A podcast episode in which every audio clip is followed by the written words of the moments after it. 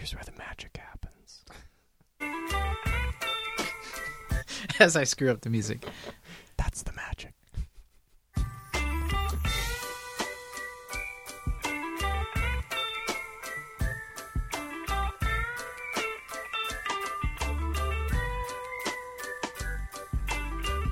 Welcome to the Sprocket Podcast, where we are simplifying the good life. I'm Guthrie Straw. And I'm Aaron Flores, broadcasting from the People's Republic of Portland, nestled in the heart of Cascadia. We are the show that brings you somewhat irreverent conversations about the intricacies of thinking locally with a global perspective and enjoying the best that life has to offer along the way.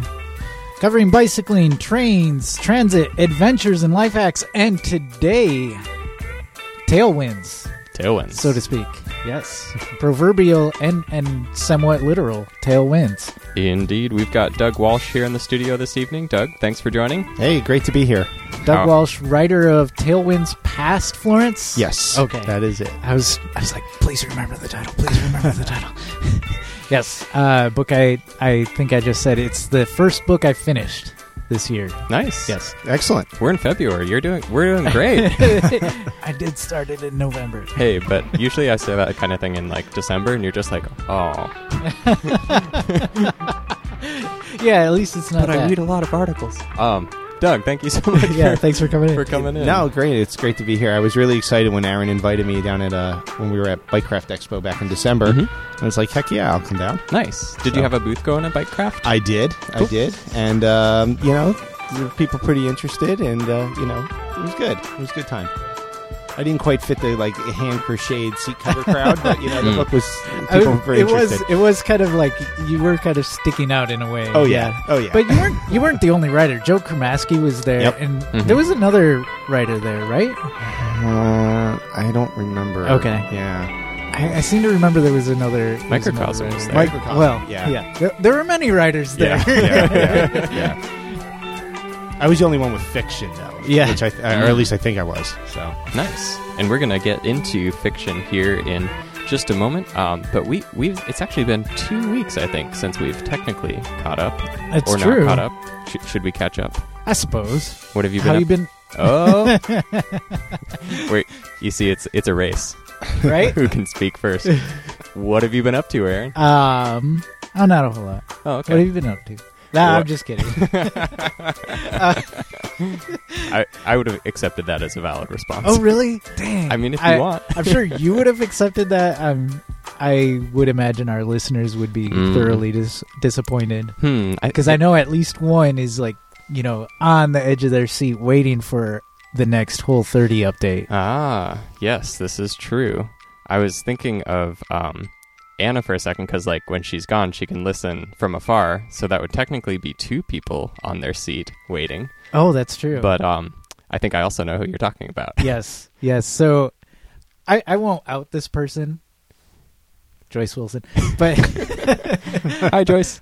hey, Thank you for writing. All apologies. Thank you for hanging in there, and also. This is my last whole 30 update Nice. Well, for this time around. till you go anyway. whole Yeah. 90. But that's Right. next year. right?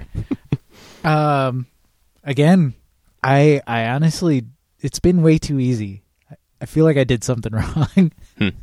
uh, no grains, no dairy, no sugar Mhm. whatsoever, and so now I'm thinking about what to reintroduce because you're supposed to sort of like slowly reintegrate foods into your into your diet. and Slowly. Yeah, yeah. Okay. Oh, So so what goes first? uh, dairy. I was wanting, yeah, but I think it's going to be grain, Okay. Fair enough. and I think sugar is going to. I, I'm reluctant to say this, but I think sugar is going to be last. Tim Mooney would support that choice. Yeah, yeah, yeah. He's And- already like cheering you. right. Thank you, Tim. Uh, I think honestly, this time around, I'm going to try my best to steer clear of of simple sugars from here on out. Nice. Yeah. I thought about you today when I put sugar in my coffee. I put less sugar in. You put you. sugar in your coffee? Oh yeah, unashamed sugar fiend. That That's all right. I, Yeah. s- I started drinking just pure black on our bike tour Yeah. because we were too lazy to even steal sugar from McDonald's, and it just got. And now I'm just a black coffee drinker. Yeah. yeah. It's yeah. Out of, That's la- usually out how of it goes. laziness. That's the only reason. Mine Mm. mine was because I could no longer afford the flavored creamers that, Mm. that Oh, made yes. my coffee taste like I wanted it to. I was Mm. gonna say taste good, but that's not true because coffee tastes good as it is. Yeah, I think with coffee. So Lillian Kerbeck tweeted this earlier this week. Um, for like the one time in the last three weeks or so, I've been on Twitter. The she was asking whether flavored coffee, like what what the deal was. Basically, like, are you for it? Are you against it? Are there rules? And I think I thought about it, and where I come down on it is if you enjoy what you're drinking, it's fine. So I'm kind of like a like a you do you person when it comes to coffee. Yeah. I can I understand mean, that's and like that's I sort of like your appreciate the full- overarching. Well, I'm I'm not you to you on some things. Like I think Yeah. Josh G wrote in one episode. I can't remember in reference to what, but I, I think I had come down on something one way. Oh, and he- really? and he was like, "You do you," or I'll I'll need to remember um, better at this point if I'm to relate this story. But essentially, yeah, I'm, He's like the least controversial person to write in. oh, I think it was just more like supporting. Oh, um, okay. Like you do you, you know. Right. Um, but the yeah, I think with coffee, um, I never got caught in that stigma of like, oh, I'm gonna drink it this way because like people say you should drink it this way. Like I enjoy it black, I enjoy it with sugar. I often put a ton of cream. Like we have we go through like a decent amount of cream for Oh, yeah. for our coffee. So I'm just like, well, this is what I like it to taste like. So when I when I have the control over that, I have a darker tan than than the coffee my mother drinks. That, that Oh. that is for sure. nice. Yeah. There was Um, one time my grandfather looked at the coffee that I was drinking when I was uh, much younger, and he's like, "So why aren't you just drinking hot cocoa?" yeah. Mm. I think I think something with the adding stuff into coffee is um, coffee where like I was when I first started drinking coffee was not that great, or like when I was exposed to it over the years. Like it's typically McDonald's coffee, or it's coffee in a place that doesn't um, really hold up coffee as this thing quite the way Right, that Portland yeah. does. And so I could probably take a leaf out of Tim's book and, and go sugar less on the coffee without even like minding too much. But it's more that habitual, like, yeah, I've got a doctor that you know crap out of this before I can right. before I can put it down because Right. otherwise I'm just drinking like flavored water. Yeah. Um, it was most of my experience. So, speaking of, of coffee additives, Mhm. um, I was covering a route on my bus or on a bus. Um, it's your, it's your bus when you're driving it. good point. Thank you. Yeah, so I was covering around on my bus that took me into St. John's, Ooh. and lo and behold, I ran into um, Daydreamer Coffee, Okay. which is run by our good friend Kat Caparello. Oh of, yeah, yeah, that's right. of the Joyride. Yeah, yeah, yeah. yeah. And so They're I open stopped finally. by. Yeah, Nice. Yeah, they're doing great too. Oh, that's so good to Um, hear. They're really into the the CBD additions, like adding CBD hmm into coffee. Nice. Um, and that's not anything I can partake of because while CBD doesn't get you high like THC does, hmm there's still the possibility of THC or whatever. Like in my, if I get it like drug tested, yeah. you know. Plus, I'm driving a bus. I don't know how CBD affects me. That's not Mhm. the time to Yeah. like figure it out. Hey, I was, But I was I'm- in the coffee shop on the corner over there, Yeah. and it's just like, for 50 cents, get a shot of CBD in your coffee Yeah. and Yeah. see what happens. I'm, but I'm, I'm really funny. curious, like, because it, it seems to be the trend, Mhm. um, and Daydreamers really like wholeheartedly Hmm. embrace this. yeah, yeah. Um, so I'm really curious, like, if anybody has had any CBD uh, experiences, like, like how does it taste Mhm. in your coffee or, or whatever? I've I've um, seen it added in vials, and like most of that experience was like a oily film at the top of the coffee or the top of the drink. But I would imagine if it's like a blended or if it's like a mocha as opposed to just like straight black coffee or something like that. Okay. I was at a Um, beer fest in December out on the San Juans, and they had um, a large tub of you know help yourself to the CBD infused coffee, and we Really? tasted it. Yeah, and it Mhm. was. I didn't notice it, but then again, we were four or five 12 percent beers into the evening, so I that could be It from might that reason. might have influenced. Mhm. Yeah. They um, speaking of CBD and beer, do you know where you can go and get beer that has CBD in it? Um, I I, bet you're gonna tell me. I didn't know it was available there, but Well, I, I might guess. You you can go down to Southeast Division and 12th where the beer mongers just happen to reside, and yeah, they also have CBD in their beer. If you're into that, Really? they do. So- I've, I've actually had to specifically make sure that. So I I shop by label, Oh, and I like flashy labels. And I've had to stop myself one or two times at this point because um, my intention is not to like unintentionally dose any of our guests at the beer mongers or at you don't the, want uh, to at see the what happens well, while we're I mean, recording. like, I would see what happens personally, but I wouldn't um like cast that upon anyone because you know beer beer as beer is when that's what you're expecting. It's good not to be like, oh, I accidentally drank CBD. Um, Yes. So, but if you're seeking that experience out, our generous sponsors, the beer mongers, do have CBD beer. wow. So at one point in time, that was regulated, wasn't was it not? Um, I would have to imagine, like CBD and in, if not, inside just beer. straight up not legal. or the raw material. Yeah. Right. So if I'm recalling correctly, um, Velocult. Or May- they have may she CBD. rest They in have peace. CBD drinks of some Um, form. Maybe it's like a CBD. It's right above Okay. the kombuchas, so it it's possible that I'm just seeing the CBD and associating Ah. it with a beer. I mean, I could see it in a beer, but at Take- one point yeah. there was a Take it with a grain CBD salt. on tap at Velocult, oh, okay. and uh, Bryce at the time, who was working there, said like, "Yeah, once we finish this keg, it's it." Hmm. Like the whoever was, you know, the alcohol bureau or whatever Mm. was like not gonna allow CBD in Mm. beer anymore. I mean that to me makes sense. I, I feel like I didn't see it until This recently. was this was all pre-legalization Yeah. too. Mm. Interesting. So well, let me all that let me throw changed. a big grain of salt down on the table, m- mostly to spare beer mongers any heartache. I don't know if they have CBD beer. I do know that they have drinks that have CBD that have in CBD them. in them. Let, well, let's put it that way. Good point. Um, yeah. So I, I, you know, CBD as a means to uh, have less pain in one's body without feeling the tropic effects Sure. seems like a pretty good route to go to me. Yeah, the people that I know who have used it really uh, support it. Mhm. Um, I'm I'm curious, like what the whole like CBD and coffee Hmm. is like. Yeah. Well, sounds like And- there's a spot to go check it out. sure. and and by the way, they have really good espresso Nice. over there at Daydreamer. Nice. I feel like the last time I was checking up on Kat, it wasn't quite launched. They were still in the like funding phase. So Yeah, that seems about right. maybe five months ago, six months ago. Um, but it had fallen off the radar, so I've now got yet another reason to bike up to St. John's. That's that's my Yeah. story. Well, what have what have you been up to these What past have I couple been weeks? up to? Riding a bike from Clever Cycles. Oh yes, we did not get to talk about this, did we? no, we? didn't. Um, so earlier this week, I was down running some errands around 9th and Hawthorne, and had I think ever since I heard about the um, what is it, the Douze, I've wanted to go. Uh-huh. Excuse me. Do a test ride of one of the bikes, and um, I didn't get a chance to test ride the Douze, but I did get a chance to test ride the Urban Arrow. Yes. And um, that one was kind of inspired by seeing Jonathan Maus's of Bike Portland's tweet about his ability to zip down to Sellwood and back up in a very short period of Yeah. time. So I was like, you know what? I've I've got to like finally stop saying I'm going to do this and just go do it.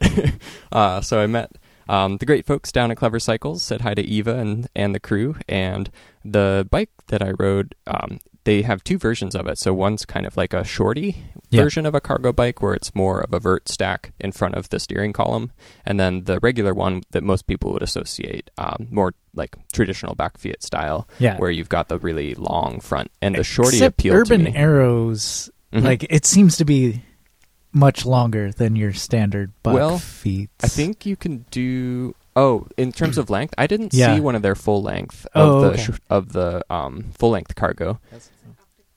It's, an, optical, illusion, Yeah. says, says our resident bike mechanic. By the way, Anna- Anna's Anna's here, uh, just hanging out, not Hey, on Anna. mic. um, yeah, I mean, it, uh, the the words that left my mouth when I brought the bike back were, "This is the finest piece of machinery I think I've ever like ridden."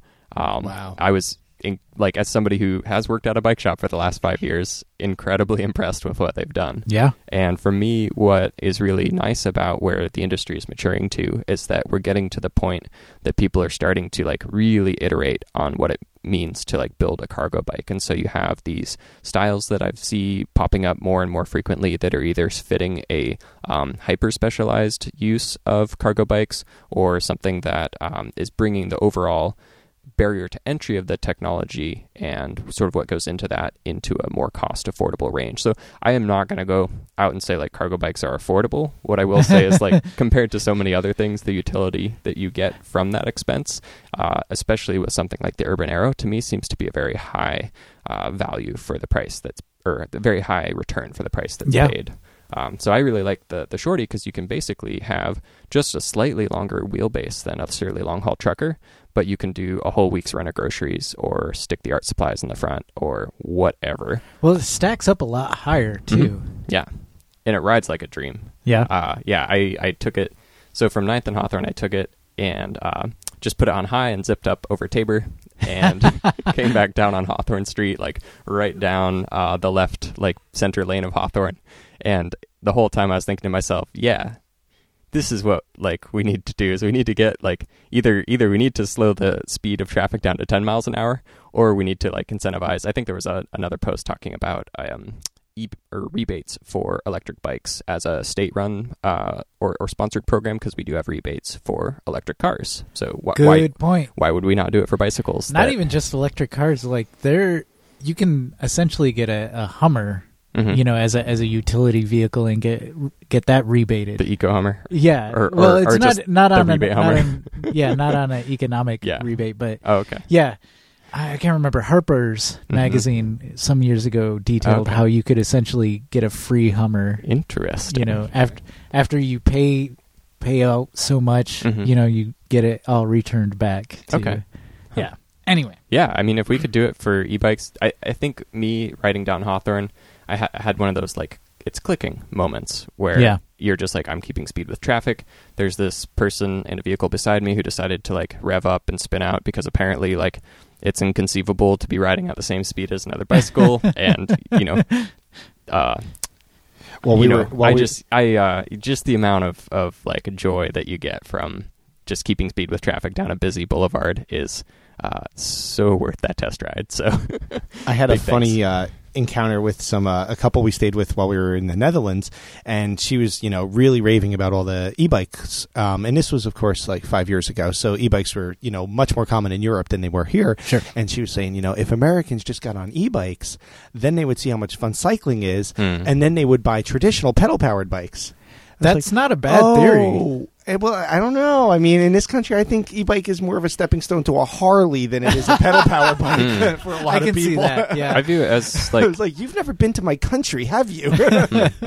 I think it exists on its own tier. Like I don't Yeah. I don't I like I don't view people who would go out in my experience at least is people who I know who have done e-bikes have not all gone and gotten Harleys in the same way that people who've gotten e-bikes have also not like usually they're like yeah e-bikes are freaking awesome like I'm just going to keep riding the e-bike so like at, at least in my experience it's played out that e-bikes occupy uh, their very own special niche uh, and so if you have somebody that's like less keen on a pedal bike or less keen on a motorcycle, the e-bike is actually that perfect in between.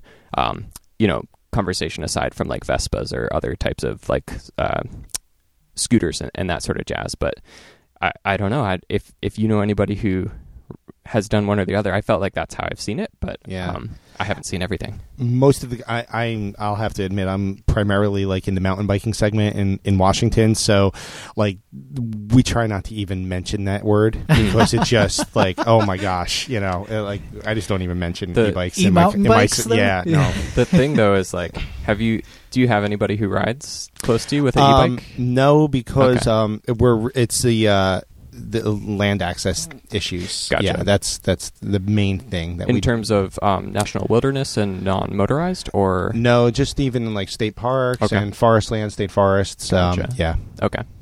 Um, I I was curious because for uh, like Sandy Ridge, I'll tell you when you're when you're climbing up to the top of that hill and somebody just zips by on an electric assist mountain bike, Yeah. those gears start to turn while your gears literally turn, and you're like, oh, that looks really fun. yeah. No, So- I've seen enough videos where it'd be like you know one fast guy and his slower friend, and now they can ride together. They can enjoy. I mean, it, Yeah. it totally makes sense. Um, yeah, I don't. I don't really have like one strong feeling or another. Oh, I just. yeah. No I worries. just try to avoid that conversation in Washington. Yeah. especially on the internet. Gotcha. Yeah, yeah. well, the Yeah, internet, that makes sense. the internet's the dangerous place. I, I think for me, like, if you could get uh, anybody who's like hating on e-bikes. Like I'm I'm a big e-bike advocate. I came from the grouch side of things Uh-huh. into the very much of a supporter side of things over a very like slow but pr- progressing period. Uh, and I like for Sandy Ridge or for any other um, location, what I like to think of is like, would you like to do two runs today or would you like to do eight? Yeah. Ah, yeah. You know, because that's what an e-bike will do. Yeah. No, it makes sense. Um, cool. So that was my week. Most mostly highlight of uh, riding an e-bike.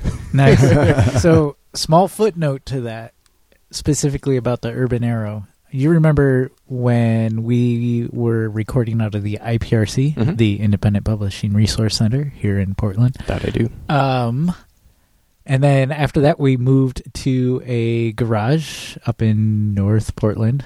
Um, I Oh, yeah. say like Yep. something like four miles. I did catch one North? episode like going there in the garage days. That's yeah, coming back all now. that, all that was moved by an Urban Arrow Yep, Nice. from one studio to the other. Nice. Thank you, Clever Cycles. Booyah. Yes, they were kind enough to loan me one while I moved it all That's super kind. with friends. Yeah. Yeah. Oh, of course. No, I a- didn't, I didn't do it all bike. by myself, but Handles yes. like a dream. Like I was. Oh yeah, that's was the carving thing. those I mean, if you, if you recall, like we had the the long mic stands at the time, you Mhm. know, the long bulky ones, and you know, so they're all sticking out. But you know, once you got the load secured, it it yeah, it rode fine. Yeah. It's- Yeah. Total like tank of a bike. Just just seeing seeing that iteration on a good idea over time is is where the the the I'm I'm just completely uh, professing enjoyment towards these cargo bikes. But like just seeing where that design goes. Like I remember when um, the the work cycles came in,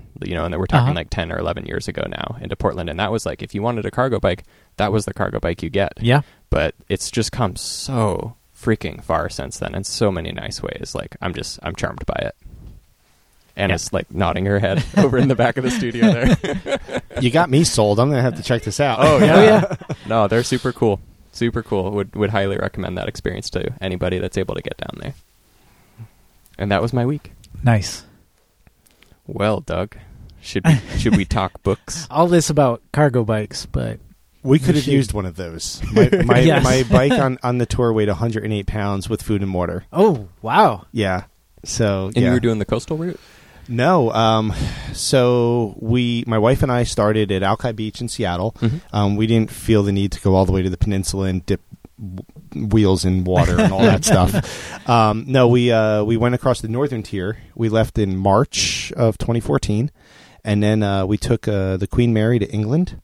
Took a couple of trains up to northern Scotland, Nice. bicycle Great Britain, overnight ferry to Denmark, made our way to Morocco, spent a month in Morocco, two night ferry to Italy, a couple months in Italy, Greece, Turkey, and for family reasons, um, death in the family, we couldn't end up uh, going through Central Asia because the seasons got thrown out of whack and winter was coming, and there's thirteen thousand foot mountains over there. oh yeah, Mhm. So going across You the overland whole to China, yeah. right well, there, yeah. we're just getting like through um, Kyrgyzstan and into China. Uh-huh. It, it to do that in November, January, it was that would Dicey. be impossible. right. Um, so yeah, so then we essentially the way I sum up the trip is we made it from Seattle to Singapore with no airplanes. Uh, we took a couple of ships, um, bicycled around thirteen thousand miles. I want to ask you many questions about your ship travels. Oh, I bet that's what everyone always wants Yeah. to talk about, I I and the- for good reason. well Let's forget for a minute that we're a bicycle podcast. well 'cause I mean that's I mean, like, we're kind of not. Also, There, there's like what four ways to get from A to B if you're talking conventional travel, but ships to me Yeah. have always oh, that's occupied. right. Yes. What's that? We could start boat month again Boat this month. year. Yes. Hashtag boat that. month. All right, uh, end of Thanks, Anna. beginning of March. Hashtag boat boat, boat month. yes. Um, yeah. So you you were you went from Seattle to um To Singapore, to Singapore. yeah, with no airplanes, a um, couple of ships, a lot of ferries, Mhm. a lot of ferries, and a lot of cycling. Nice. But uh, the main thing was, you know, originally when we got this idea, I don't know, like how far you want me to like back up the train to like where we first got the idea, as or, much as you'd like. Yeah. Um, many years before we actually left on the trip, uh, I turned to my wife one night and was like, "Hey, you know, we're not having kids. We have a house that's more than we need. The dogs aren't going to live forever. We're both getting tired of our jobs. Let's let's take a year off." And over, and she was like, "Okay." We had a long, long conversation, and that eventually and gradually, over months or a year or two, morphed into let's sell everything we own and take three years to travel the road, the world by bicycle. This Um, boggles my mind, by the way. Oh, As yeah? somebody who would love to travel by bike. This still like the the run up to these things always boggles my mind. So we, you know, she had a really good job. I had this job writing video game strategy guides that I've been doing forever. And the thing was, is I always looked at them as travel guides to fictitious places. Uh-huh. and you know it's it was nice but i wanted an adventure of my own in the real world i know it sounds kind of cliche but that was the truth i had read you know as a teenager reading like into the wild and books books like that i was like okay i got to do something like this one Yeah. day um, so you know we spent a lot of time doing like uh, you know accumulating gear nice and slow like putting everything on the rei visa card and then using you know a thousand dividend dollars to buy panniers and arcteryx jackets and Mhm. all that stuff which i'm wearing now I was going to say, still, yeah. still, it was free. Um, and then so you know, we, uh, but also I was doing a lot of business travel, so I also had almost uh, three quarters of a million Hilton points kind of backed in the Oh, corner. okay, so yeah. you know, we were able to do this like one minute, you know, we're camping in the wilderness for weeks on end, and then we're rolling into the Waldorf Astoria and staying five nights at Christmas in Rome for free. And Yeah. So we kind of you know did both like that, but the thing I wanted to do was I wanted to do a travel memoir, and I knew like w- regardless of what type of book you're writing, you have to have a theme. You, and my theme was going to be like we're going to go without airplanes. We're going to go all the way around the world, and we're going to use ships. And so it's like okay, that's our hook. And Right. so we It's a pretty good hook. Mhm. we head off. I don't recommend leaving um, on the northern tier in March. Um, third day was Stevens Pass. You know, we're pedaling past 8,000, eight, eight foot tall walls of snow. Okay. Um, we were dodging snowstorms in the middle of May. I mean, it was just, we were everywhere we went. Everybody was like, "You're two months early. Nobody comes this Oh, early." Yeah. Mhm. So And that's uh, that's something that's also echoed in your book, right? Mhm. If I'm recalling correctly. Yes. Yes. Yeah. So the the novel is, you know, one of the things when I decided to write the novel, I wanted to really pack a lot of authentic bicycle touring details into the book. I wanted it so that if somebody who had done, say, like the Trans Am or or even this like the Pacific Coast Route or the Southern Tier, they picked it up, they'd read the book and be like, "Whoa, wait a minute! Like he really did this. Like there's details in here that you wouldn't know." Unless, Unless you you were there. actually did Mhm. long distance bicycle touring. So, Mhm. It wasn't like, and then they started in March, and everything was fine. You know, yeah. be like, no, they obviously. Right. There's scenes. There's scenes in Tailwinds Past Florence where um, the main character Edward, um, you know, for example, some of the conversations they had with locals, those were nearly verbatim conversations that I had experienced. Um, there's a scene on their way into Fargo. It's like late April, and he is all but crying in the entry of this diner because his hands are frozen. It's 38 degrees and pouring rain, and he can't undo his helmet. He can't undo his rain jacket yeah. that was me. that was me, like with my back to the waitress, st- waiting wait staff, and my wife like undoing my jacket as if I was a two year old. What was um? Did you have any things that you knew as you were experiencing that experiencing them that you were like that has to go in the book, or did it sort of come to you afterwards? it really came to me afterwards. So, like I said, I was going to do this travel memoir, and I mean, uh, going across North America. The weather was the main thing. It was, Mhm. you know, like, okay, we should not have left in March. We got lulled into this false sense of security because it was a really mild winter. Okay. um, in 2014. And then, uh, so we got to London, and we were staying with warm sh- a warm showers host, which is like uh, couch surfing for bicycle tours.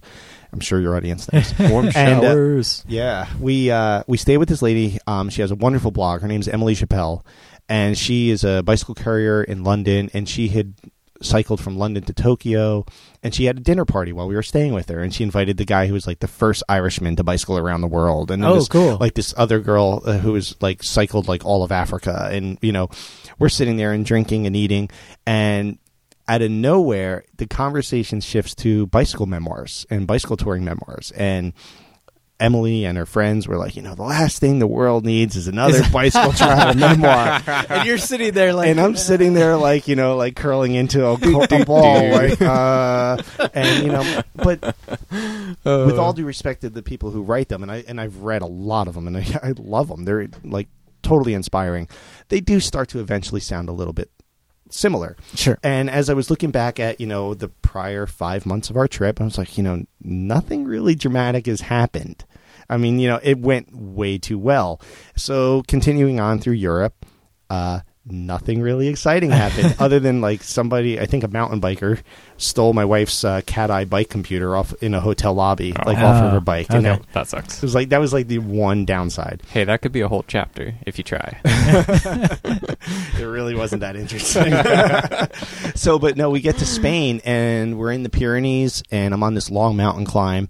And all of a sudden, you know, like those that question, like, what if? What if a younger couple set off, um, each with these secrets that are threatening their marriage, and they believe that this trip around the world is the one thing that can save their marriage? And that ended up morphing into like, well, what if there's this like whole soulmate slash reincarnation angle that comes into play? And so it kind of gave me a, a different thing to focus on.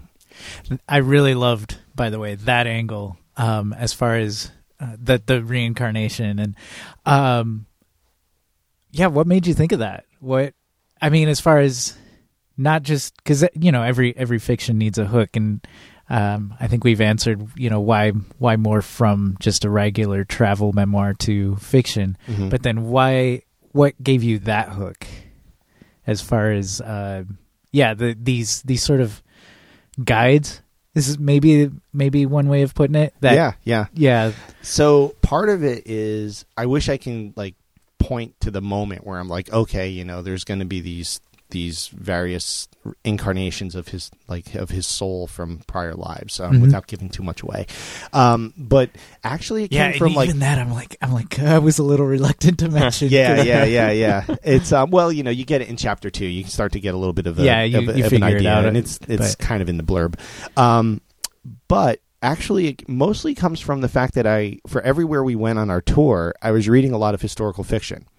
So when we were going th- around Lake Superior, which by the way takes about three weeks to cycle around the north side of Lake Superior. oh yeah it's huge it's really big. Um, I did not know that. so uh, going around there, I was reading up on the voyagers in the fur trade era, and I was like, "Oh, these like French Canadian voyagers are really cool." Yeah. And then I was reading Shogun. Um, and I was like, oh, there's all these 17th century Japanese Catholics, and then of course um, the book Silence, and then Scorsese did a film based on the book.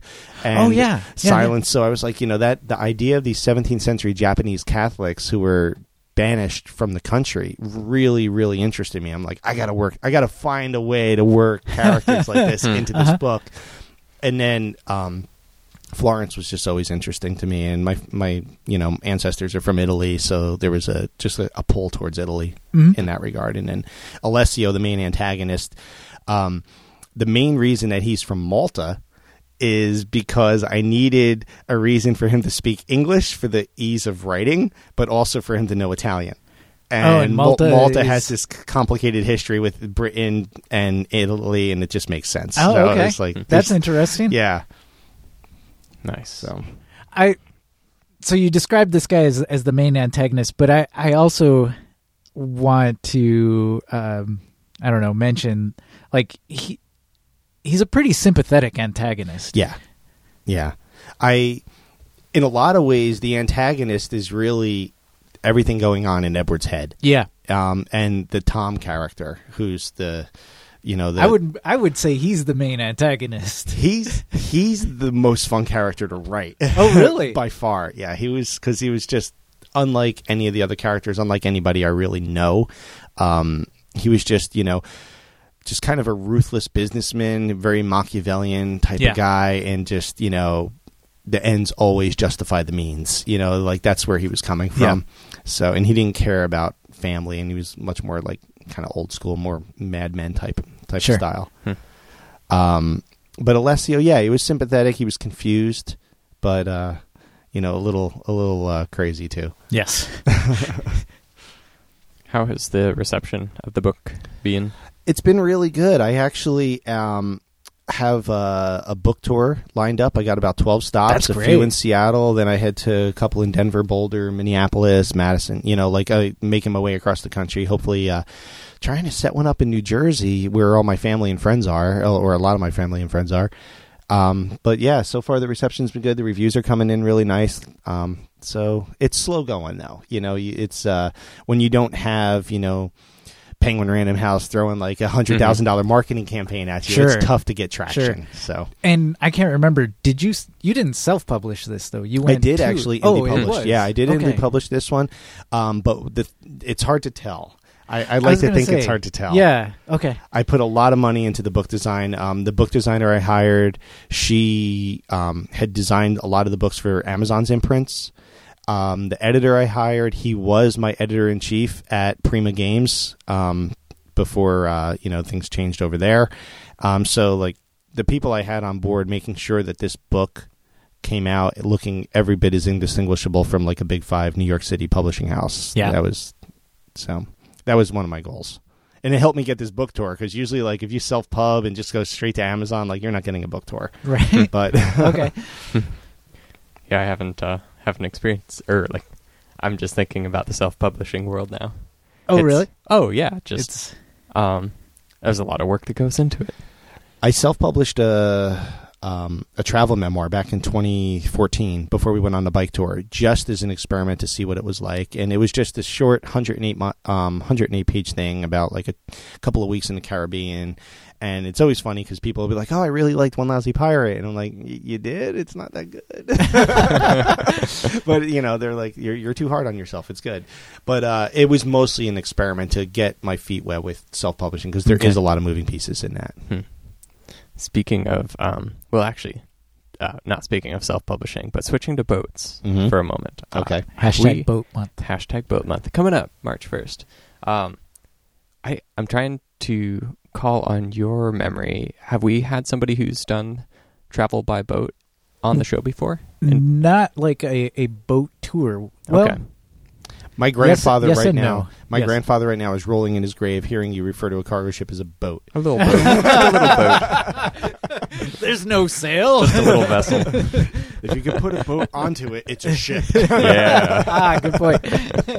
yes. um, I it's something that's always been curious to me because I've always thought a lot about the travel impact of going so many places, and it seems to me like just because my overall desire when I go out riding is to not go quickly, that Mhm. a boat seems like a nice way to slow yourself down.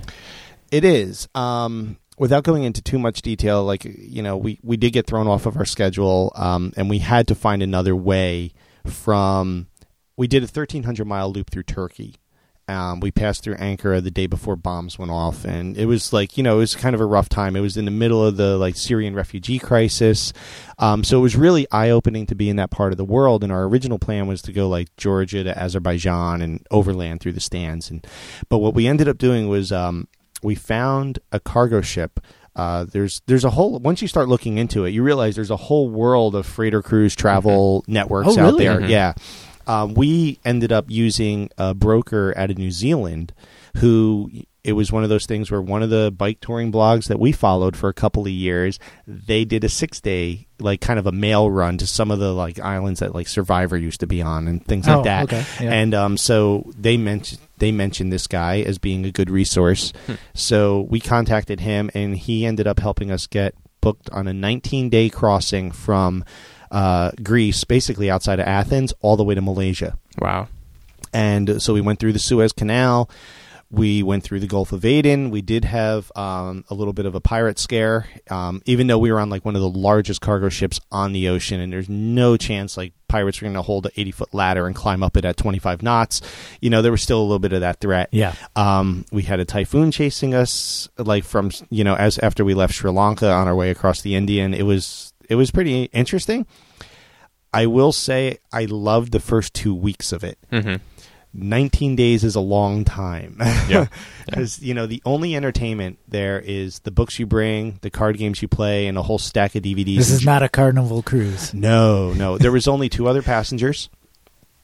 Um, you know, meals were very regimented. It was like breakfast was these thirty minutes, and you had to go, and Oh. lunch was these thirty minutes. And if you stayed overland overtime to like chat with the other two guests, you got told to like take it upstairs, like get out oh of here. wow. Um, it was pretty regimented. The uh, there was a whole big library of DVDs, but they were all in German. Um, nice.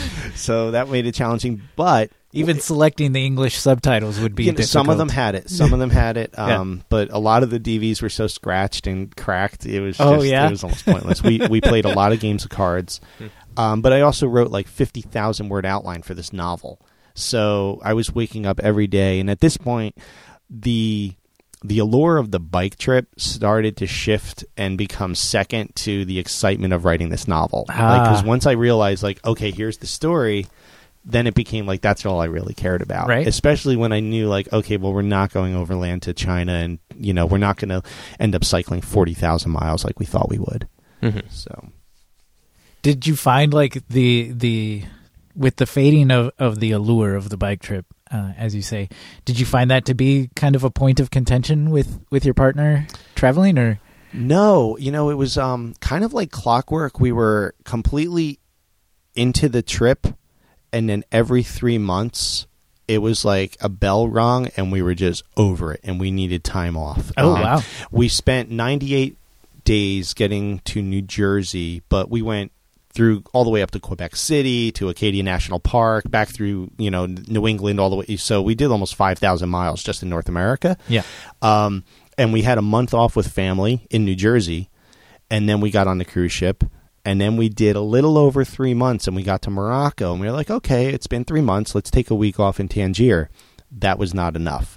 We Hmm. ended up biking to Merzouga, which is like the last town at the edge of the road in the Sahara, and the stress of being chased by dogs and kids grabbing onto our bicycles and demanding candy and all this stuff, it just wore us down. And we realized that that week off in Tangier wasn't enough. And I ended up mm-hmm. getting really sick. And we spent 10 days in Merzouga and then actually strapped our bicycles to the top of a taxi cab and went all the way back to Tangier because the only reservation we had on the whole trip was those five nights in Rome at Uh-huh. the Waldorf where I used like quarter of a million Hilton points. and I was like, okay, we're going to be in Rome for Christmas. That is the only thing we knew when we left in March. And uh, so we had to get to Italy. So the biggest, and this is kind of funny because it was people always ask about like culture shock. yeah, Spending a month in Morocco, getting on a two night ferry across the Mediterranean. We arrived in Livorno a little after 11 at night. We bicycled three, three miles to a hotel, go inside. You know, it's just dark. Every, you can't see anything. And we woke up in the morning and we opened the curtains, and there was an Italian Christmas village right outside our hotel. Hmm. And it was like after a month in Morocco to open to like just walk out into a Christmas village in in December 9th Yeah. or 10th or something. That was mm-hmm. so anyway, we get to Rome a couple of weeks later and all we could talk about was taking months off the bikes. Like we were just so burned out and we were like, well, let's rent a apartment in Florence for 2 months or something like that. Um, and then the same thing happened like by the time we got done with Greece and Turkey because we we went all over Greece, a lot of different islands, and Greece is so mountainous. It's just there's no there's I don't think there's any flat roads in Greece. Really? Yeah, it's crazy mountainous. that's so cool. Um, and it's beautiful. Yeah. But uh, after Turkey, all we can think about was like we just needed time off. So that's that's where the cargo ship came in. Hmm. Yeah. How did you? What did that feel like when it was just starting to happen? Like, what sort of signals did you get within yourself, or how how did you approach that? Because it you you both felt it together, but was there any like sense that maybe it was like three months for you guys, and then like everybody has that point, but it seems like you're really good about listening to that instead of like pushing yourself through it. And the ability to identify that, like before, or at least in the very beginning stages of it happening, um, it seems like a really good skill to have. It would be. Um, I don't. I don't think we actually knew Okay. because you know we got to New Jersey and it was like, well, we're going to take a month off with friends because the Queen Mary doesn't leave for four weeks. Uh, So it wasn't like intentional on our part. Okay. It was only in hindsight where we realized, oh, that was really, really good. Hmm. Um, really, what kind of creeps up on you is just you know like uh, the Peace Corps has that saying, you know, it's the toughest job you'll ever love. mhm. Long distance bicycle touring is the toughest vacation you'll ever love. and it just wears on you when you realize, like, because you're distilling life back down to where am I getting food, where am I getting water, and where am I sleeping tonight? hmm and it the stress of not knowing where you're going to stay every night it just it just starts to wear on you. There there are those people who we follow, you know, on podcasts and in the books and on web light, um, websites who you know they go like there's one couple we know who they've been traveling for like 10 years now by bicycle and they've Wow. cycled across like Yeah. 93 countries and I just don't know how they do it Hmm. um cuz like for us it just beat us down after a while just the Yeah. stress Hmm. as my wife likes to say she's like this and this is funny this is what she actually said she's like I want to sleep in the same place for more than one night so that I know where the bathroom is when I get up in the middle of the night. I'm getting a lot of nods from, from off mic here. What were you going to say? Oh, I was just thinking of, of like you know friends like uh, David Robinson, mm. who you know that's somebody who really um, I don't know if craves is the right word, and and and DBR you can you can write in and correct me, but really uh, likes paring everything down to like okay, where am I sleeping tonight? hmm Where am I getting my food? Sort of sustained by the simplicity. Yeah, but when he talks about you know his Trans Australia ride and his Trans Am ride, one of the it sort of echoes that same thing towards the end. Is like, Mhm. yeah, this is getting old. Yeah.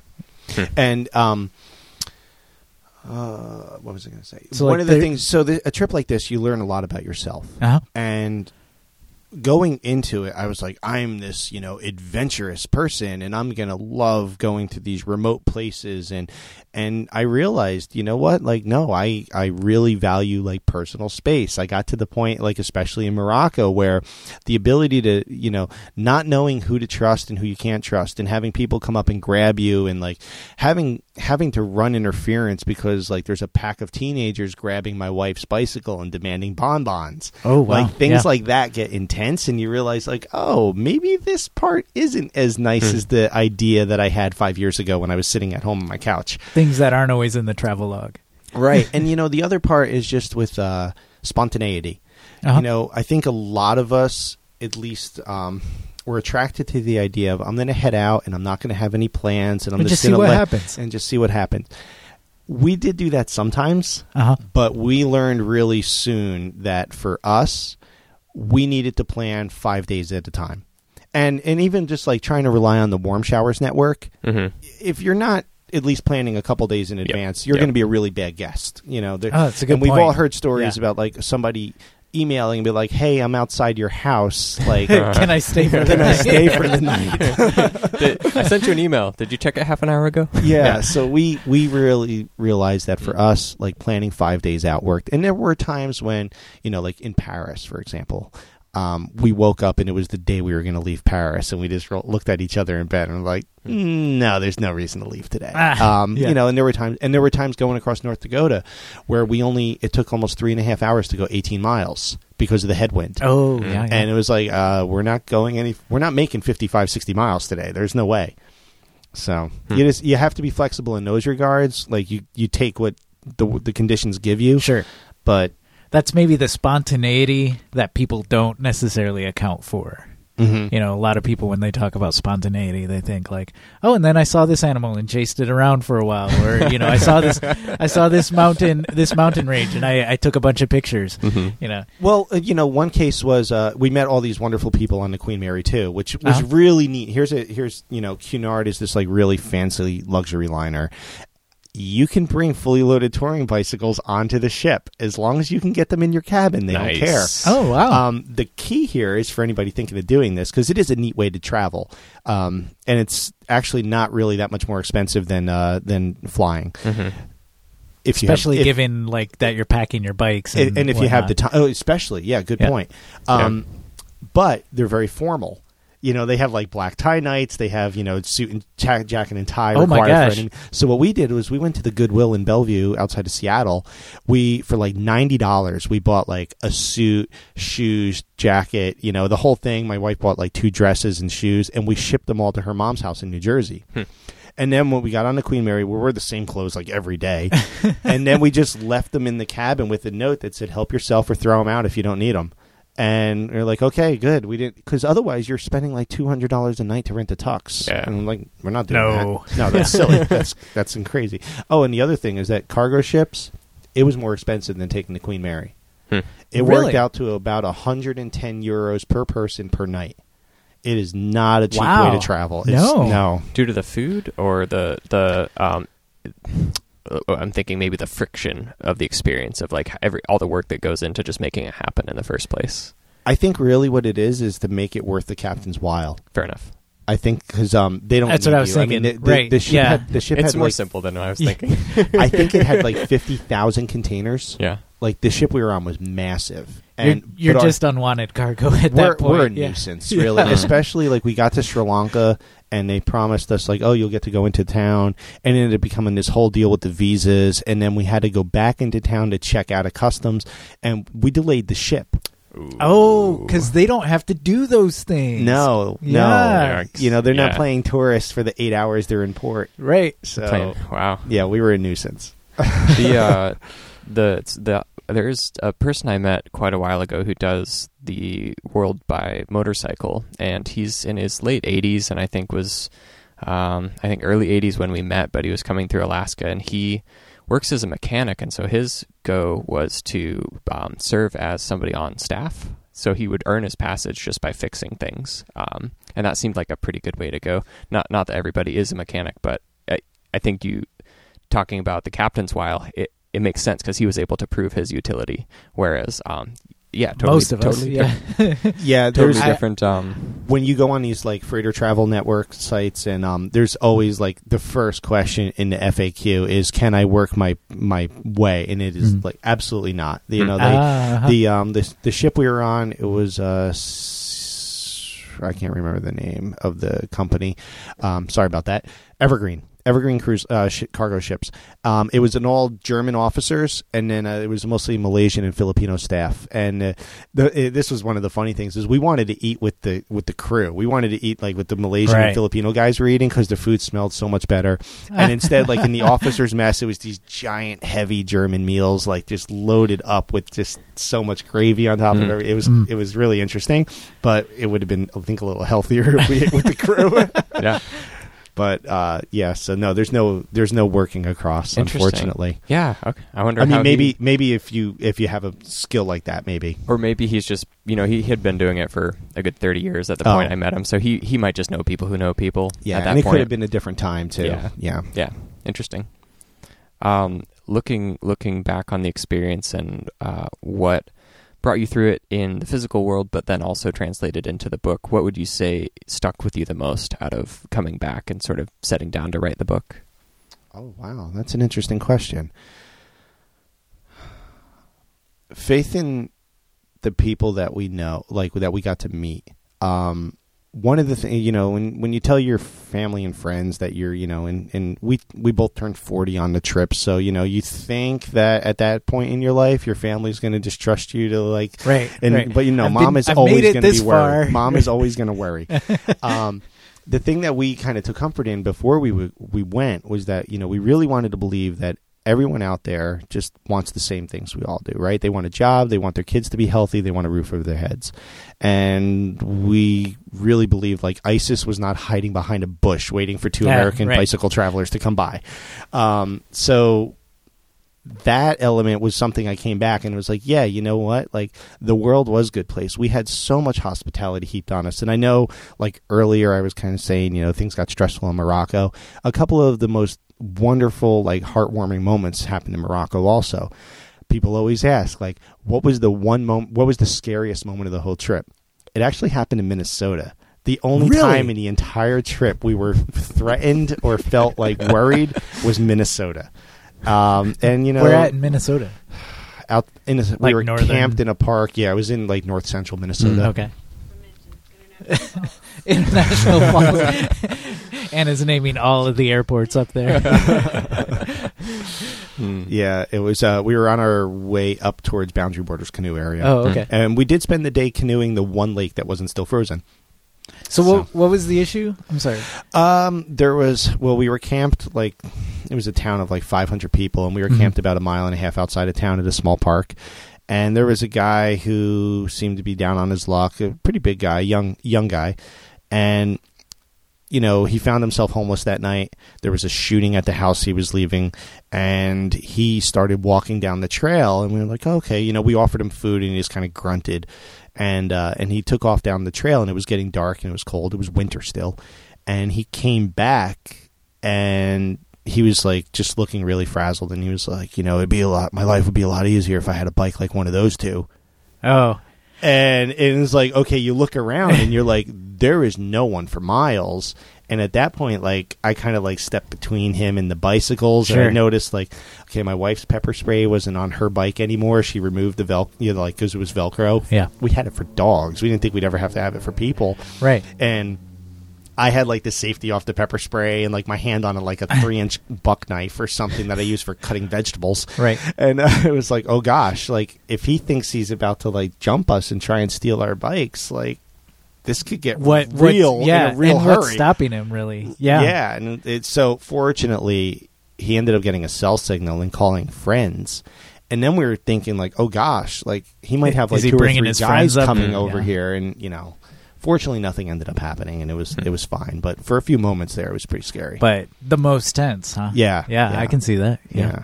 and everywhere else, nothing nothing like that happened. We didn't even have any close run- run-ins with cars, except um, going around Lake Superior in Ontario, Highway 17 Mhm. there's been a lot of cycling fatalities on that road, and I don't know if they improved it ever, since then. But you basically have like six inches of paved shoulder and then like three feet of soft shoulder, and it's um it's the only way across Ontario up that Mm. way. Mm. So you get you know we spent three weeks staring in our mirrors looking for trucks because you don't want to get scissored, Yep. and Right. we did have to ditch into the soft surface and crashed like twice in Oh, those really? three weeks. Yeah, it was Wow. that was the stressful part, Hmm. but. I don't know if I would have been smart enough to ditch. All in all honesty, I You'd be like, well, it's happening. yep. Here it comes. And I thus just- Aaron's tour ended in Ontario. I just I would just yell ditch and you know and then Mm. like we I'd s- look in the mirror and I'd see my wife tumbling. You know, it was- Wow. so. Yikes. I've only been run off once, but it was much closer than Ontario. Oh, The uh, the soft stuff is just not, not the fun stuff to go into. you don't want to hit it at speed. That's Yeah. for sure. Yeah. No no uh, old logging roads north of Vernonia, I'll put it that way. Ah, okay. or at least not on the uh, steep embankment. um, interesting. So, generally speaking, though, Mhm. a restorative faith in humanity was what you took away from the experience. Or re- reaffirmation, maybe. Yeah, I think it was more of an affirmation. You know, you kind of want to Thank you. believe it. Um, it was an interesting time to be on the tr- on the road because you know the the second year that tr- it was 2015, and of course, like you know. Campaigning was already starting here, and you're overseas, and like we're seeing the refugees coming across, and you know you're seeing all these Northern Europeans like showing up, volunteering, making hundreds of sandwiches, and handing out tents and sleeping bags, and then we'd go into our room and we'd turn on CNN International, and we like you know you'd hear just the noise Right. coming from the America about these refugee problem, and it's like ah, this is so weird, and then you just want to turn it off and kind of continue on. But it was, you know, we had a lot of generosity. We had people literally pass us, stop their car, jump out, and like stop us and say, "Do you need a place to stay tonight?" And that Nice, happened. That yeah. happened once in Oregon on our shakedown cruise, right outside of Newport, actually. nice. So, and it happened in Canada. It happened in Maine. Yeah. Wow. So. Well, that's great. Um, if somebody wants to buy your book, where could we find these? Uh, Tailwinds Past Florence is available pretty much everywhere online: Barnes and Noble, Amazon, Kobo. It's um, IndieBound. Um, local bookstores, a lot of them, especially if they go if they are tied into like the Ingram Book Distribution Network, Mhm. they can order it. Um, but I paperback and ebook is is available on all the major in, internet sites Nice. or at dougwalsh.com. Nice. Thank you. Yeah. Thanks Well, for coming on, Doug. Yeah, thanks yeah, again thanks. for coming on. This was fun. It's always fun to relive the relive the trip. It's starting. And- to, it's starting to be so long ago that Uh-huh. I'm kind of forgetting that I actually did this thing. Mm. really? I feel like if I had to recall, I'd be like, and then I went this place and did that, and then wait, no, that, that was the other place. I feel like you held every single place and like time together well. So Oh. it seems that it's crisp in the memory, if not. yeah, thanks. Well, and I appreciate you not answer asking me like, so what was your favorite place? Because oh, that needs to be for- tied I down. forgot. I I will say I'll try not to spoil it for everybody, but um, or maybe this might this might uh, help incentivize our listeners to buy this book. Much of what was said here today, or there was a few stories that you said here today that were almost verbatim in the book. Mm. And I'm not going to say which ones, but having read the book, like there was some things that you were saying that I was like, oh, I know what chapter that was in. Nice. Interesting. Yeah. Because, yeah, maybe, maybe. Yeah. Yeah, Uh, I'm yeah not- no, I'm there not are. say yeah, yeah. oh, oh, I know. Yeah, no, Yeah. I, I, Yeah, yeah, I was like- yeah. yeah, and if you want to know which one, you're going to have to read the book. Yep. Tailwinds, past Florence. Thanks, Doug. Yeah, Thank, thank you so much Thanks for for, having me. This has been fun. Yeah. Would you like to hang around for our news and headlines? I would love to. I uh, always up for learning more about Portland. Cool. I have to um, have a have a quick uh, sidebar, as Tim would say. Diablo three Reaper of Souls.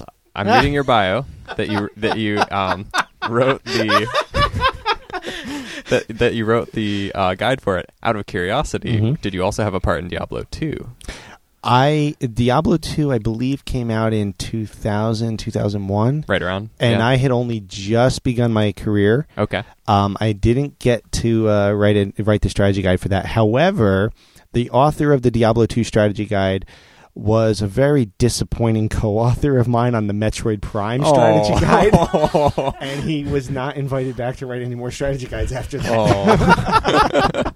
well, I had to had to take a shot in the dark. Um, but since you mention it, I do have um, a short memoir coming out this spring called "The Walkthrough: Insider Tales from a Life and Strategy Guides" for all you gamers out there. I- Oh. I'm not sure what the I'm Venn- not even much of a gamer, but I think that sounds amazing to have sort of like a, a insider's view of how those things are put together. It's it's really fun to write. Uh, it's Yeah. it's been really fun to write because I wrote I wrote for over hundred strategy guides for most of the major franchises, and Ha. you know there's a lot of a lot of stories. Like I spent like two months at Diablo at Blizzard working on Diablo three, so Mhm. there's a lot of stories like that Nice. in the book. well, So- that in addition to what we've talked about today is our two books. I look forward to checking out. All right, well, thank you. yeah. Um, let's see. For You know what we we haven't done in a long time. what have we not done? I love, I love, I love, I love my calendar. Don't don't ever use that. I picked the wrong one. That's okay. It was the one without the music. you could hear like Tim's disappointment, and he's like, "This one again." We got a new item on our Oh. calendar though. Uh, every second and fourth Monday at 10:30 a.m. at Clever Cycles here in Portland, now through March. Story time with Kidical Mass. yeah, and if you're there and want to take a ride on a uh, Urban Arrow, I won't stop you. The second Thursday of every month, the Joyful Riders Club in Minneapolis. The second Friday of every month, the Boston Bike Party. Also, the second Friday of every month, the Indianapolis Bike Party. Also, also the second Friday of every month, the East Bay Bike Party. The last Friday of every month is the Baltimore Bike Party. And every second Sunday of every month, right here in Portland, the Corvidae Bike Club Ride. Caw-caw! Hey, you're getting better. I am getting better. February 16th, Slough County Ramble, Oh, that's already passed. which But it was It's- so much fun, I'm sure. Mm. I'm trying, and I'm not succeeding. March 2nd, That's my Not fault. So I was in charge Ride. of the notes this week. it's okay. From uh, the Not So Noisy Bike Ride from Jason Oftenberg, part of Bike Week at Daytona Beach. What's interesting about that? So I looked up Bike Week at Daytona Beach, and Mhm. it's all motorcycle stuff. And then there's Then this. there's the not so noisy. I have to say, ride. Jason's been killing it on Twitter lately. Thanks, Jason. Uh, March 9th, the Dead Freeway Ride. March 18th, 4 by 3000. Yep, a bike film coming to Portland, in addition to Bikes of Wrath, which we'll get to. Oh, yeah, it is back on the calendar.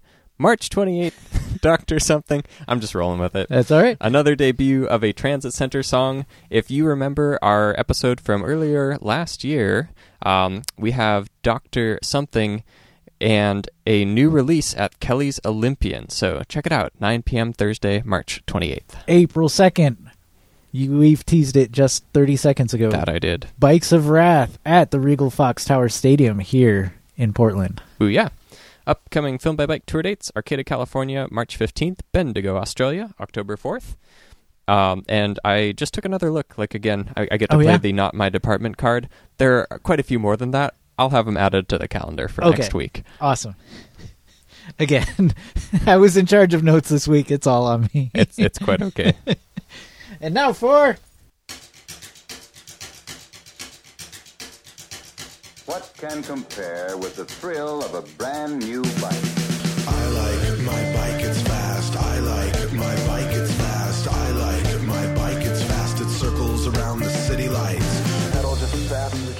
From Curb, pedal just as fast as Washington, we can into the D.C., via pedal just as Tim fast as we Mooney. can into the D.C. moves to keep cars, including Ubers and delivery trucks, out of bike lanes. Yes. It's already unlawful to obstruct district bike lanes in most instances, but the proposed regulations would expand the ban on doing so to include situations where drivers try to, quote, avoid conflict with other traffic. Are bikes traffic? I don't know. And load unloaded passengers or freight per um, DC Department of Transportation. Practices such as these endanger cyclists by bringing speeding vehicles into bike lanes and enforcing cyclists into traffic. A blocked lane led to a cyclist's death in New York in 2018. Yes.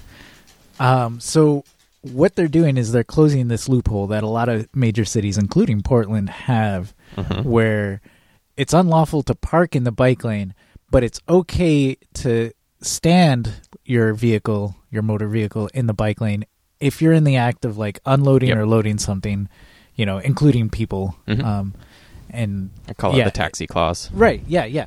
Um, and so what DC is is essentially saying is like, well, and this is part of their Vision Zero initiative too. It's like that's not good enough. You know, that's actually making things more dangerous for people who are more vulnerable on the road. Um, so I don't know how they're gonna how they're in how it's gonna work out in real life. Whether Mhm. they're just gonna say like, yeah, you can't be in the bike lane at all, and if you're picking up or dropping somebody off, you're just gonna have to block a lane of traffic, which personally I'm all for. Mhm. Yeah. You know? the the like mental image that I had when I read that is the same mental image I have kind of imagining it happening in Portland, which is maybe it's okay if we have a 30 car backup because somebody needed to unload. At least the bike lane is clear. yeah, yeah, um, I can think of some places where I don't like sim- similar to the um, green boxes that we have for sort of getting your bike staged in front of vehicles. The evidence has been, um, in some cases, conclusive and in some cases inconclusive as to overall whether that increases the safety of those intersections. Yeah. And so I, ha- I find myself wondering on places like Vancouver where you have a vehicle lane that is, it's a bike lane, but you can still technically drive in it a block at a time.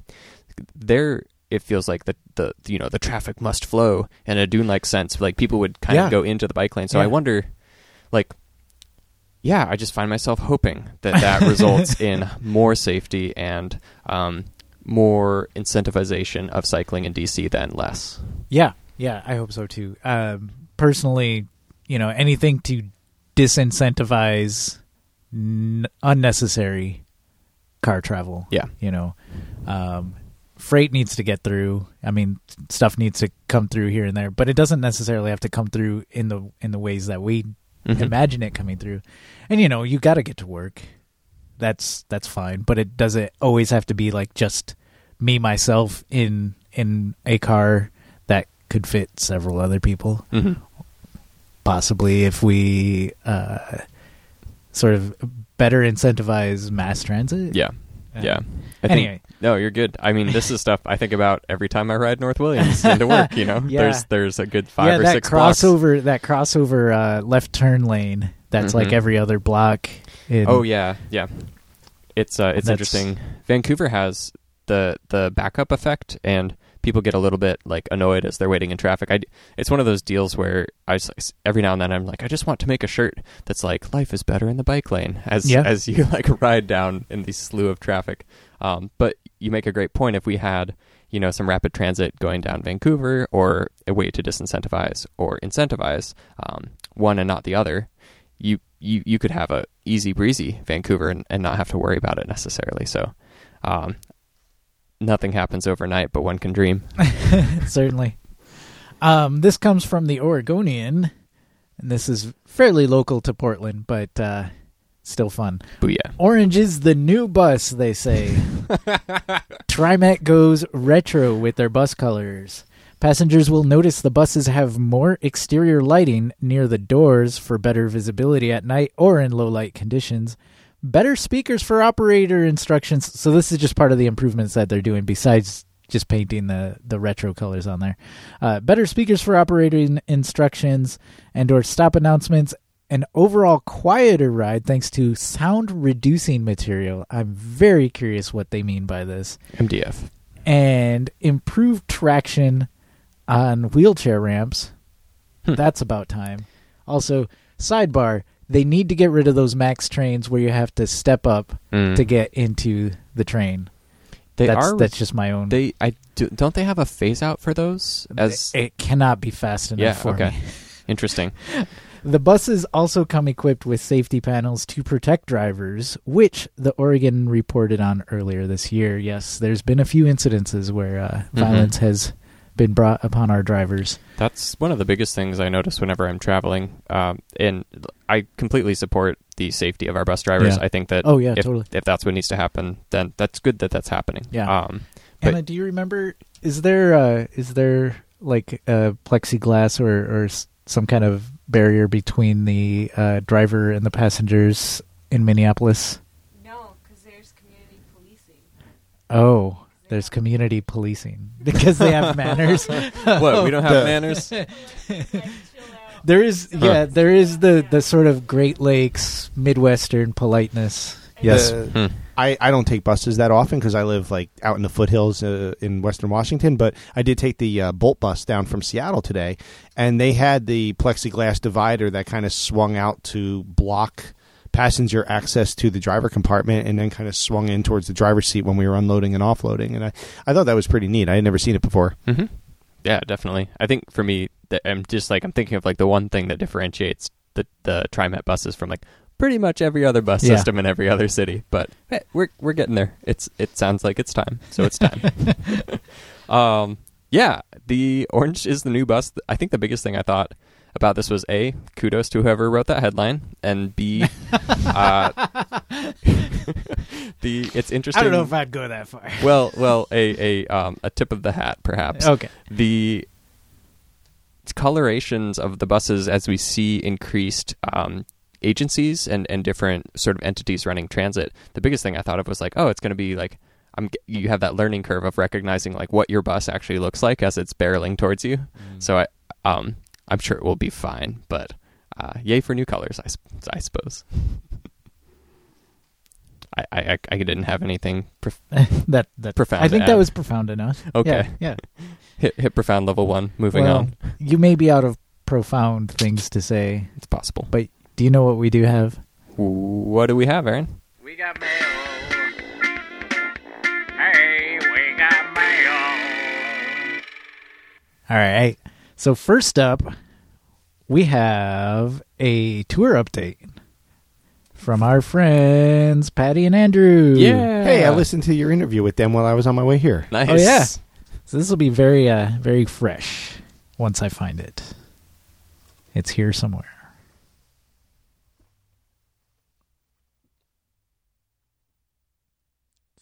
I hope they got to visit Joshua Tree. Me too. yeah, I um we, we took some we hedged some bets on that. Actually, you would know better than I. Were we were we on our bets or were we off? Oh, geez, I'm putting you on the spot. Yeah, I don't. Um, I don't know the timing of it. Okay, that's that's fair enough. I think I think they, I think they did probably if they Hmm. did choose to go that way, got to see J Tree. They should have been. I mean, Yeah. they, they were. They still hadn't left yet on the trip. Yeah, that's right. So, I hope I hope you did. Maybe we'll hear in this update. With or without you. Well, while we wait for the audio to cue, what was your favorite part of your trip? All right, here it is. You know, hey, Aaron and Guthrie. Hi. Hi. Sprocket podcast listeners. This is Andrew And Patty. calling from beautiful Monterey County where it's a sky blue day and we just rode over our first big hill and took our first big stop at Monastery Beach. Yep. Beautiful. It's really beautiful. Wish you could be here. All right. Happy biking, everybody. Yay!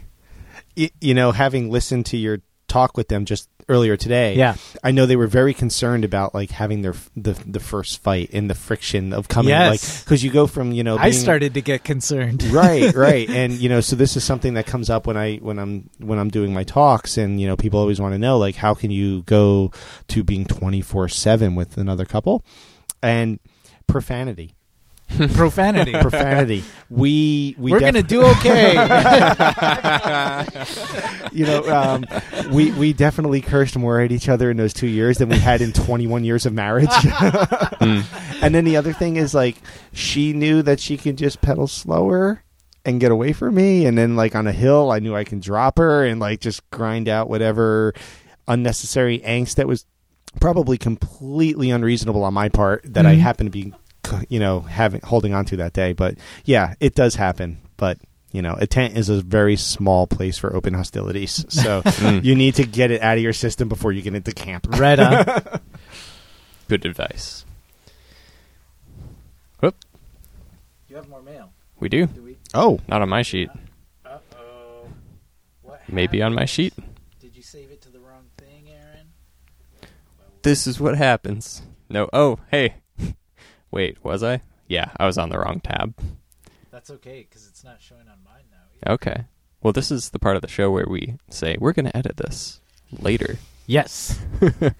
Um, you, we had had From Keith in Indy. yeah. I I see. got that- it. Oh, good. If you happen to find yourself in Indy on March 16th, I'm leading an illegal dumping site ride and calling it the trash ride. And I think he means he's riding to an illegal dumping site, not that they're riding and then they're going to dump things illegally. The initial That yes, would be that's wrong. the impression I got. okay.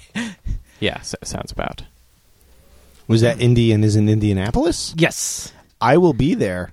On Ap- March 18th? No, April Oh, 10th 16th? and 12th on my Ah. book tour. Nice. April 12th at Indy Reads Books. Oh, nice. Is one of those happen to be on a second Friday of the month? Because you could join the Indianapolis Bike Party. You know what? It is a Friday night. in which case, I will have my other thing going on. It'll probably right. You'll be doing the speaking engagement. Maybe the party will come to you. yeah, come to me at 7 o'clock at Indy Reads Books. nice. Um, I have some mail from last week to catch up on. Oh, yeah. I didn't post that. So Josh G says in regards to the um, bridge, Bridgetown, Bridgeton. No, wait, Northeast Brid. I get it now. Bridgeton. Yes, Northeast Bridgeton. I I was keeping. Yes, I'm just going to continue on. Northeast It's Bridgeton. okay. This is the stuff we edit out. This is completely true. Josh G says Northeast Bridgeton never looked so cinematic. That that was it. That was it. Uh, from Dancing Moose, Cycle Adventure Supplies. A cool wee snippet, guys. Loving your podcasts all the way down here in Rotorua, New Zealand. Hi, New Zealand. From Pedal Shift Project. Hey, it's summer over there. yes, it is. I bet the weather's really nice. From Pedal Shift Project. Look at you guys rocking the slow mo. Oh, these are all comments from um, our our our uh, Bridgeliner video. Bridge liner. That's Yes. the word. Okay, I was Yes. I saw Bridgeton and it just completely flipped my mind. We did the Bridgeliner video on Bridgeton Road. Yes, and thus Guthrie's confusion. Yes. Um, from Joyce Wilson, a surreal experience if, like me, you don't get. Did we? This we did is read now this last sounding week. familiar. Okay. Yes. Whoops. It's all good. That's okay because we still got some more mail from this week, and these are. Doug's just hanging in here. Thanks, Doug. hey, no worries. This is fun. It's turned into amateur hour. I'm just gonna drink. The, I'm gonna drink my Row Your Oat from Alvarado Street Brewery. couple more rows around that pond, and we'll be we'll be done with our news and headlines. So a guy who's been following us on the Instagram for a while, um, and we follow him back. Uh, re- in regards to the Sean Granton episode, Mm. hmm says, "I live in Nottingham, where Raleigh bicycles were made and originally wrong. Sadly, Raleigh have now have no clout in the UK anymore. They're a budget bike brand for most people. It's really sad. My grandma used to work for the factory in the 70s and 80s." Um, and then someone had responded. So this is this is worth mentioning that uh, someone also responded that many of his bikes in his childhood were also Raleighs, and his cross bike is now also a Raleigh. In which, yes, he says, the occasional Raleigh from the 80s and 90s were great before poor pr- quality production became poor. Is this something you're familiar with, by the way? Like, Well, I've never, so- I've never uh, really thought of It- that as a thing. yeah. To, do, if we have, we're gonna do a little bit of a dive into the the in, Ooh, inside yes. industry, like I'm Yeah, gonna as do a an sh- I'm industry do a short insider. dive. Ooh, do tell. Yeah. Uh, so I think it's important to caveat this with my opinion of Raleigh's bikes circa 2017 is actually pretty positive. Um, I've like there has been so much that has changed about their manufacturing process and supply chain, et cetera, et cetera. So I think that um, it's a very valid sort of sentiment that y- things were in fact better in the old days and bikes were made differently and i think the argument stands um, to a higher degree of quality and standard for workmanship. Um, that being said as far as bike brands go like it's no mongoose which makes me sad to say because my first bike was a mongoose. My first bike was a Mongoose Hilltopper. i happen to think it was a pretty fine bike but um, that has not borne through the I've- sands of time. I've seen some of those old like late '80s, early '90s Mongoose is still back, rocking back out when around mongoose here. and Mine was- redline still mine- made great bikes Mine was an Yeah. '89. Yeah. so maybe it was just the vintage. Um, so so in the same in a similar sense, Raleigh's been shopped around quite a bit, and if folks are keeping tabs with uh, ASI, which is I think Advanced Sports International, and then there's a couple of like sub umbrella things going on, I believe with. Excel or Seattle Bike Supply. I'm trying to remember here, but essentially, um, some Chapter 11 equals not a fun time for certain companies under that umbrella. Raleigh, Ah. which happens to be kind of thrown in the mix in a, in a way to that. So the quality from a standpoint of is it made in Britain anymore? Yeah, absolutely has taken uh, a different a different path. Um, that being said, I still feel like if you take your average Raleigh, it's easily going to outperform your Walmart bike or Amazon bike or, Oh, yeah, or anything else like that. Like I, I think that there are still people in my experience with um, supplying or, or having access to Raleigh bikes as as um, their electric bike fleet for the bike shop. I think they make a fine bike, and um, it's definitely not what it used to be. But it also still, I would say, has people in it that They kind of never make them like they used to. they never do. Um, for what it's worth, it, it feels to me as that there are still people within Raleigh who do give a damn. Right on. They might not be able to pull as many levers as they used to. This this uh, conversation sounds very familiar to a conversation I had around 2006, 2007 about Gibson guitars. Mm, yeah, I could see that. Good old Gibson. They Yep. did, they really truly didn't make Gibson like they used to. well, that's that's also true, just due to automation. yeah, yeah. Um, so so I actually have a pretty soft spot for Raleigh. I think they did a lot under the Shimano STEPS system. They actually, if it weren't for Raleigh, I would not be in the same uh, amount of appreciation that I currently hold for e-bikes. I think Raleigh and their uh, electric systems, circa four or five years ago, um, really like helped me unfold that puzzle or Uh-huh. I guess you don't unfold a puzzle. Unfold that map about like what where e-bikes You can mix fit your into- metaphors. That's Excellent. fine. I'm gonna mix away.